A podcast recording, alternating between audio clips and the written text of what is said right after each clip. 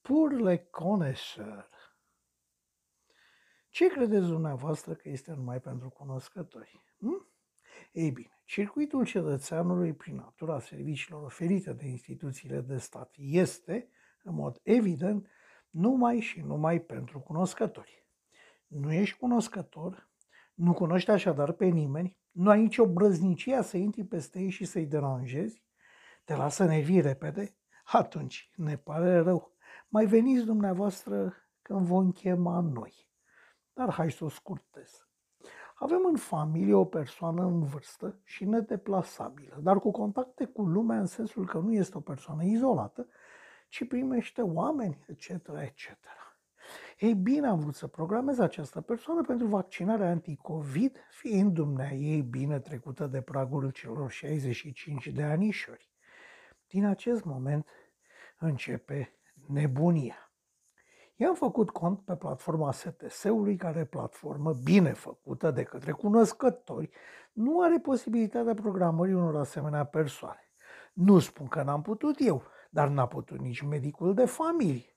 Am sunat la call center, unde, după ore întregi de stat la telefon în așteptare, am fost îndrumat amabil, chiar foarte amabil pot spune, către DSP sau medicul de familie, pentru că prin call center nu se poate face nimic. Medicul de familie, plin de amabilitate, mi-a declarat clar că nu poate face nici el nimic, oricum nimic mai mult decât fac eu și că mă sfătuiește, asta mi-a spus-o mai pe ocolite, să renunț, cu oricum la vârstea dumnea ei, he, he, să fim noi sănătoși. M-am lămurit. Deci m-am îndreptat spre DSP. La DSP nu vă sfătuiesc să sunați decât dacă doriți, vă lipsește un motiv clar de sinucidere. Nu răspunde nimeni niciodată la nicio oră. Nu trimiteți e-mail sau altfel de mesaje. Nici așa nu veți fi băgați în seamă. Așadar, hai la DSP București, strada Avrig 7274. Dacă vă duceți pe acolo, nu puteți rata clădirea. Este aceea în fața căreia stau mulți petenți cu hârtii în mână, așteptând să se îndure de ei domnul sau doamna de la poartă și să-i lase să intre acolo unde au tot dreptul să pătrundă fără opreliști. De la DSP am fost trimis la PS, adică la primăria de sector.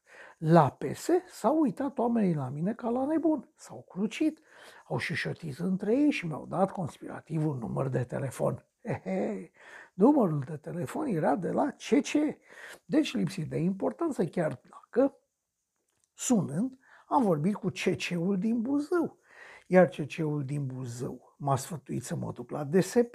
Am simțit că nebunesc.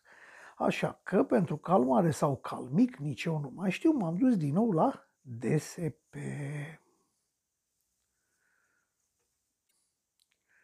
Acum, întors la DSP,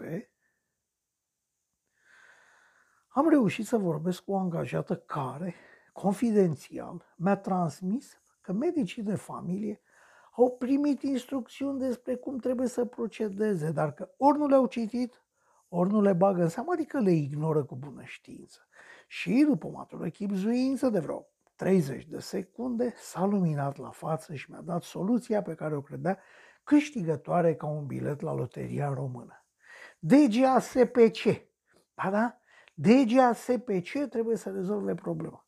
Nu era chiar sigură, dar așa bănuia. Am plecat plin de dragi și am verificat ce înseamnă DGASPC, aflând că este Direcția Generală pentru Asistența Socială și Protecția Copilului și m-am gândit la Dragne.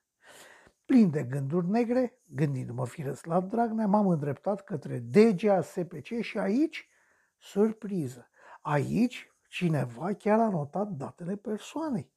Chiar m-a întrebat cine mai locuiește la adresă și dacă ceilalți chiar doresc să se vaccineze.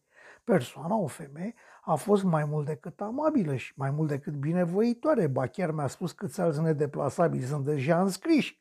Mă miram de cât de normal și civilizat se porta angajata și am înțeles că nu era decât o mască, o mască menită să mă păcălească, să-mi scadă vigilența pentru a mă năuci la final atunci când eu, voi fi luat pe nepregătite. Și momentul surprizei totale a sosit.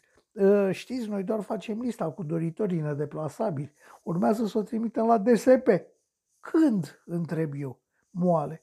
Nu știu. Când ne vor cere, îmi răspunde angajata, iar eu simt că mă întind pe jos. Cu ce m-am ales din toată alergătura asta?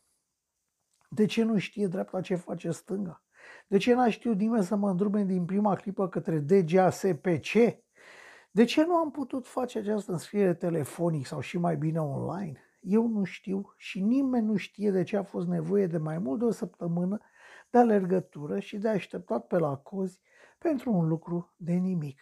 Dar marea întrebare rămasă fără răspuns este cu ce m-am ales și de ce statul pare angajat numai idioți? M-am ales totuși cu ceva pe lângă condiția fizică mult mai bună. Am reînvățat sistemul acronimelor din sistemul de stat. Uitasem, dar mi-am reamintit și m-am reîntors în copilărie și adolescență pe vremea când, făcând sport, eram trimis la decese, adică la dispensarul central sportiv. Prin comparație cu ce a fost acum 30 de ani, administrația românească nu a evoluat absolut deloc, nu a crescut decât în sporuri, eficiența atinzând în continuare spre zero. Vă spune un uh, deja connoisseur. Așa crede un om de pe stradă.